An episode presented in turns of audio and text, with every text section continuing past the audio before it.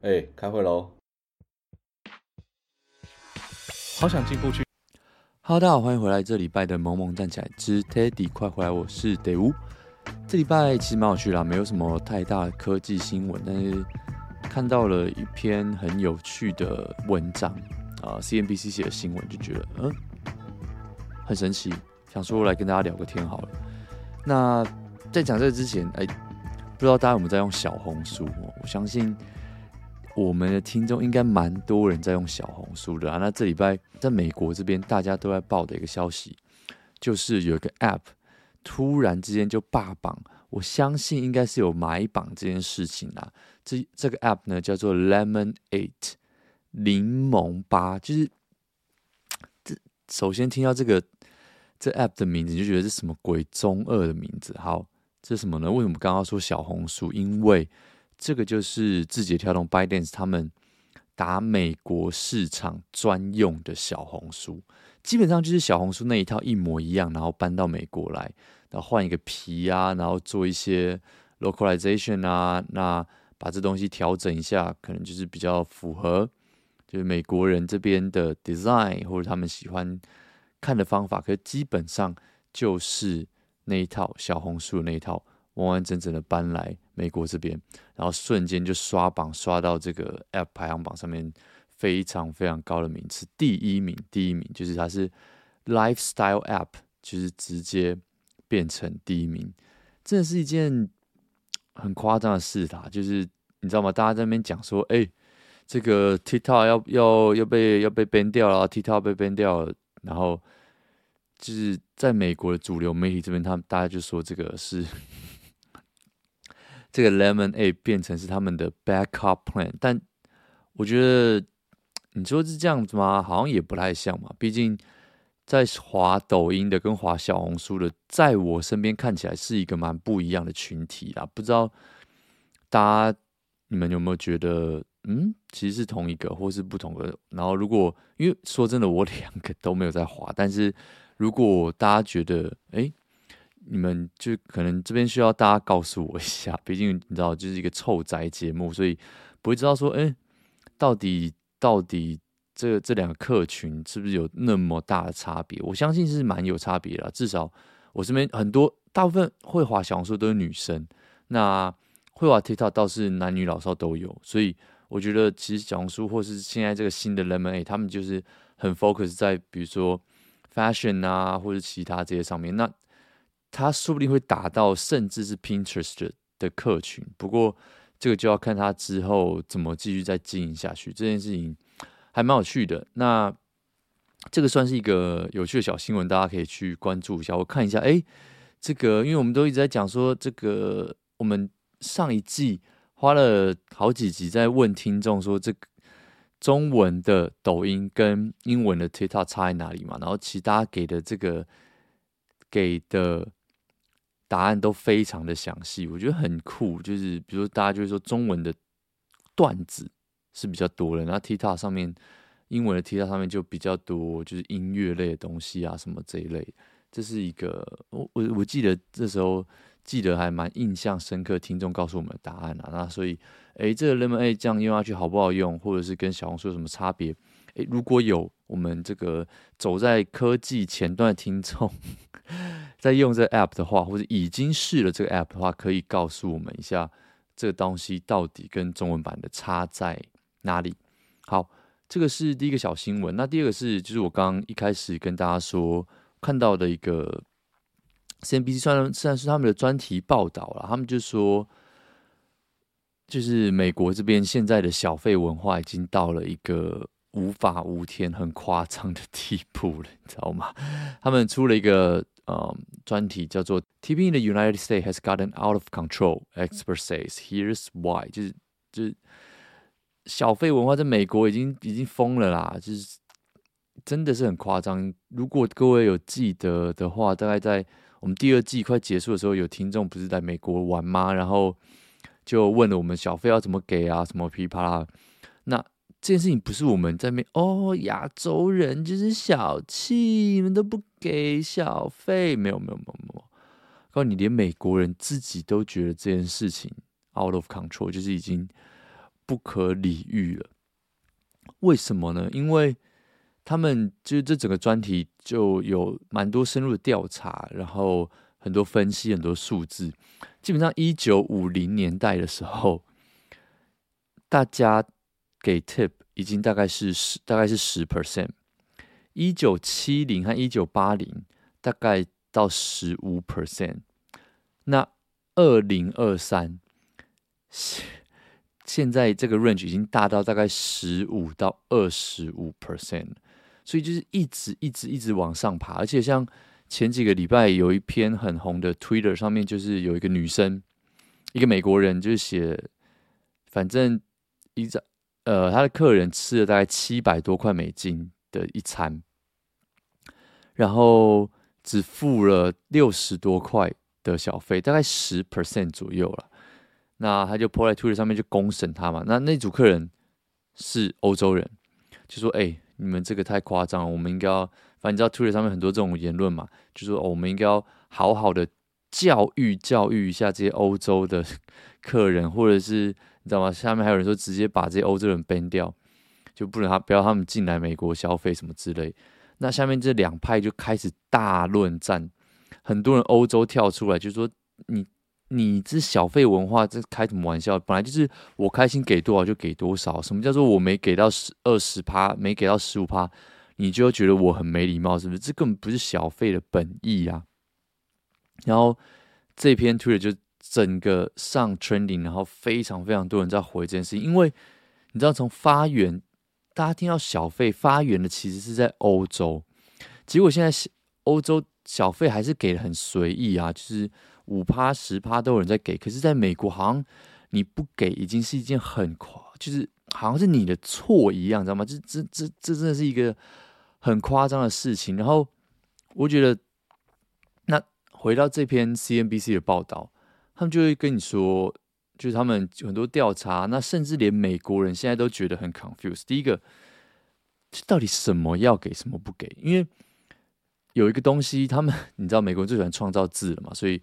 他们有个新的字叫做 tipflation，就是 tip 小费跟 inflation 通货膨胀结合在一起，就是说小费膨胀，莫名其妙啊！因为，嗯，回到一两年前好了，就是他们就说 pandemic COVID 这件事情为小费文化也是带来蛮多的变化。为什么？因为很多以前没有在被 tip 的东西，因为那时候 pandemic。大家很体恤这些服务生，或是帮你送餐的人，或者是那些外送员，噼里啪啦有的没的，所以很多原本没有在收小费的，莫名其妙就也不是莫名其妙，就因为疫情，因为 pandemic，因为 lockdown，大家开始在给更多小费，或是给原本没有小费的小费。这件事情反过来想，其实有点荒唐，就是。好，那现在 pandemic 结束没有？这件事情并没有回去哦，他就停在那边，就你你你就继续给小费，就 你就有点匪夷所思啊。那回好回去刚餐厅，其实下面很多人就在讲说，哦，美国有有一些特别，很多很多州有一些特别法令，就是说餐厅的这些服务生，他其实是不用被。就是最低薪资所受限，什么意思？大家会觉得这很吊诡，尤其是在台湾会觉得 什么？到底到底在说什么？但这当然有很多历史因素啊，这不是一个历史 podcast。但反正就是，如果你是拿小费的小费的员工的话，不管是可能餐厅或是其他的行业，那哎，就是老板是可以给你低于最低工资的，毕竟。你可能是靠小费为生，可是这件事情真的真的非常的吊诡啊！像回到刚刚那个那个七百块餐费这件事情，下面就有很多欧洲人跳出来呛说：“你们美国自己，你们的体制、你们的系统有问题。”然后你现在面在那边怪其他所有国家的人，说：“哦，不懂你们美国这一套，然后来来说我们怎么样怎么样，说要教育我们。”没有，是你们自己。为什么你的服务生拿那么那么多的薪水，还是一件合法的事情？这是你们自己要去做的事情。为什么要怪其他国家的人这件事。然后还有就是像那个专题报道，CNBC 里面有写到，就是说，嗯，你现在去很多你在美国非常非常多咖啡店，或者是很多这种你知道吗？你就刷卡或者披萨店啊，这种里里扣扣的这种，你去点 to go order，就是你去点外带的餐厅或者是这种快餐店、咖啡店，它全部都在用一个平板系统在做收银嘛，POS 机 POS。那他就点点点哦，你要什么哦？我要一杯拿铁，噼里啪噼里啪。那接下来做了一件事情，就把它翻过来，把这个平板从店员的面前直接一百八十度翻过来。翻过来呢是什么？就因为美国都在刷卡嘛。第一个，你就在上面签名，可是上面会有四个啊、五个啊，一般来说会有五个超级呃大的格子，然后其中三个呢极大无比，就是让你点。要不要给小费？那这三个小费的趴数，其实完完全全是被店家操控的。比如说，会有写十五趴、十八趴、二十趴，然后你知道吗？我从来很少很少看到会有人写五趴、十趴、十五趴，也可能有，但那啊，那刚刚说五个格子嘛，那剩下两个格子呢？第一个是自行输入小费，第二个是不要小费，不给小费，no tips。然后下面签名之类的，所以你想想看，你今天在排队一个咖啡或者买一个汉堡，你后面有大概七八个人在排队，七八九十个人在排队，你这一翻过来的时候，你这个整个压力就来了。为什么会觉得后面的人都在看你要点什么？我记得我们有一集也讲过这件事情。那这件事情不是只有我觉得哦，因为这个报道里面也有大也有非常非常多的，他们做了很多 survey 调查。真的，美国人也是这样觉得。第一个，你按那个 no tip，后真的是会心里有一种压力，因为很久以前你知道吗？大家会放一个小费箱或者小费罐，啊，你有多的一些零钱就丢进去，叮叮哐啷这样。所以在心理上面来讲，你不去碰那个东西，fine，OK，没问题嘛。可是你现在变成要多一个动作去说我不给小费。点进去，你知道就好像你在做一件坏事一样，你好像很是很糟糕的一个人一样，对不对？这是一个。第二个，后面那一堆人在看，那你如果按自行给小费，你要在那边按来按去就弄很久，或者是你按不按，你就觉得哦，后面的人会怎么样评论你？然后所以那个压力就很大。那当然呢，对店家来说，他爽到不行，因为他当然可以设定，你知道三趴、五趴、七趴。可是，当他设定十五趴、二十趴、二十五趴，他翻过来，他就知道大多数人都会点十五，至少会点十五趴嘛。就，嗯，这是一个，这是人之常理，就是点那个格子里面可能比较少的那个格子嘛。所以，这个店家就小费就拿到很多啦。而且，这件事情真的是很夸张。而且再来就是，如果你今天是一个，你可能跟一个。新的约会对象出去约会，那一翻过来，对你的那个约会对象会不会因为这样子在那边，在那边 judge 你，对不对？就哦，这男生很大方，都给二十趴，哦，这男生好小气哦，他居然给 no tip，不是嘛？小费文化它本来就不应该是这样啊，所以就像我会觉得啊，那个是那个。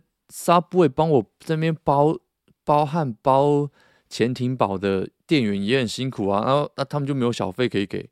嗯，那修帮我修车的那些师傅也是很辛苦，做 all show 每天在里面钻来钻去。哎，他们是提供服务啊，凭什么你这咖啡店店员我这样感觉要被占了？但是为什么咖啡店店员帮我端一杯咖啡出来就要给 tip，而那个在那边很辛苦弄得满手脏污的？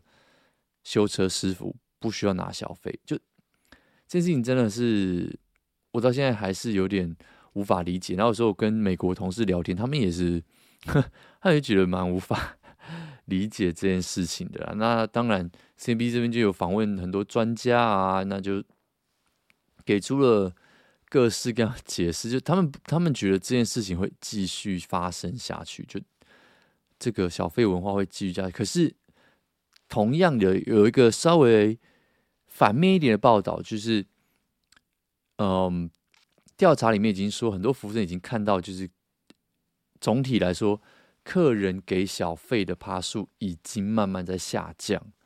那为什么？第一个就是通货膨胀嘛，大家是现在时时机歹歹，对不对？就大家裤带都要勒紧一点，口袋就本来就比较浅了一点。那小费自然就会给少一点。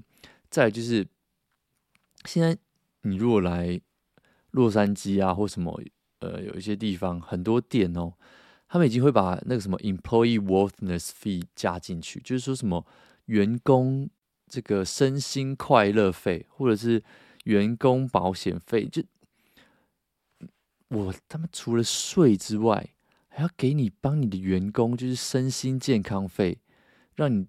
让你去帮员工保一个好的保险，还要再给小费。就我吃一餐，你知道吗？吃一个十五块钱的披萨，我可能最后走出来是二十三块、二十五块，就很夸张啊！我们又不是什么有钱人，所以这个这个真的是突破天际了。然后比如说给多少是多，给多少是少，然后小费，像我每次在餐厅去看那个吃完饭之后看那个账单。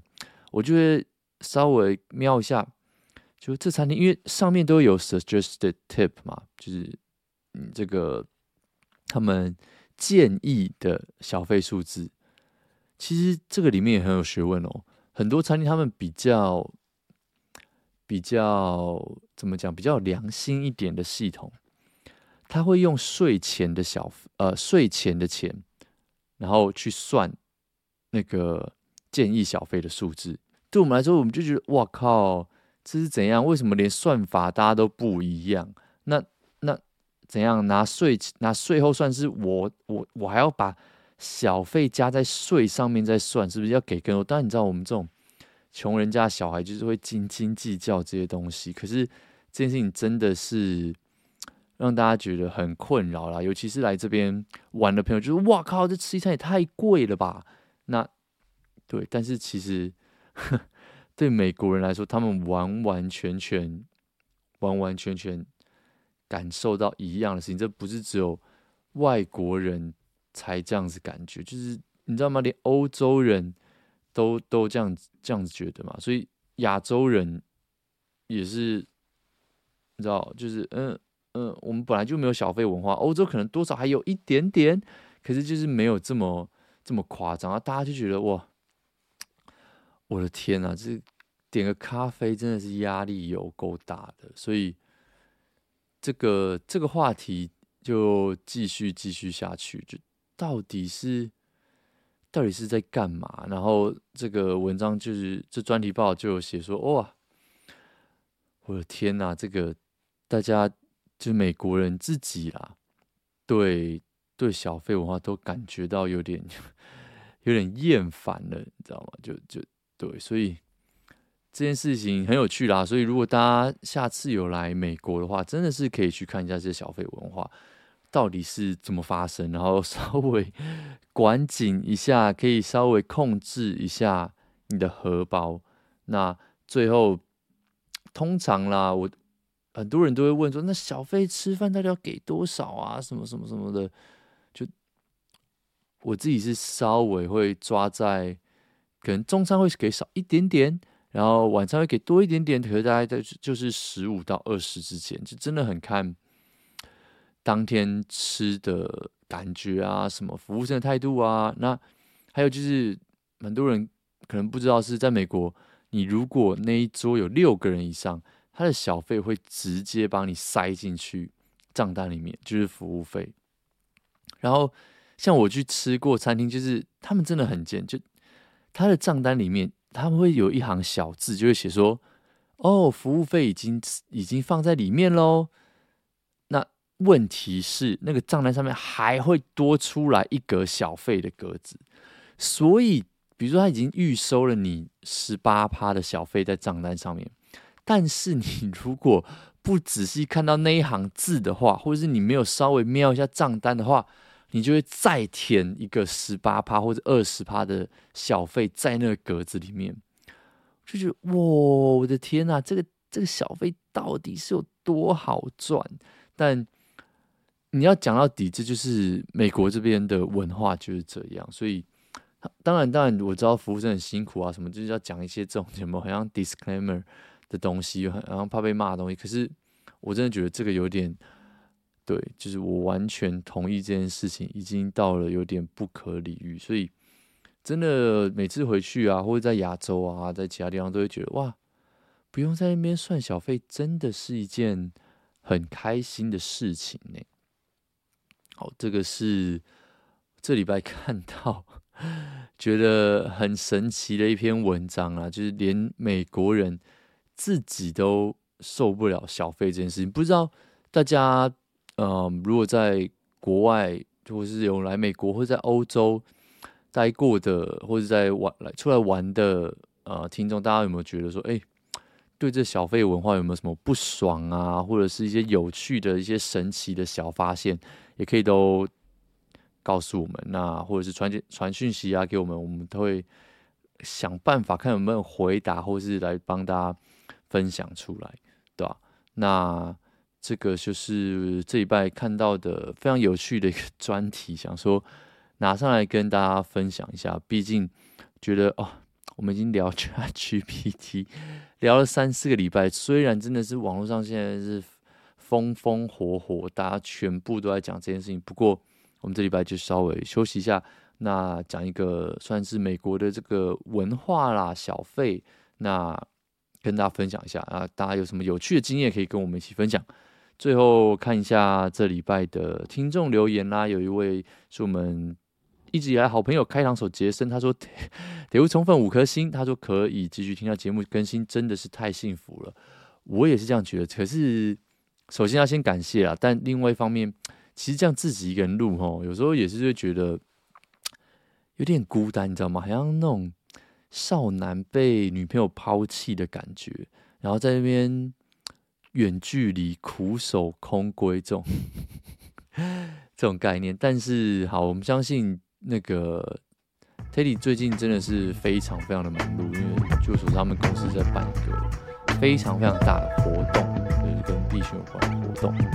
那这一集就先这样子，那这集就先到这边结束喽，我们就下一集再见，Teddy Kingdom Live。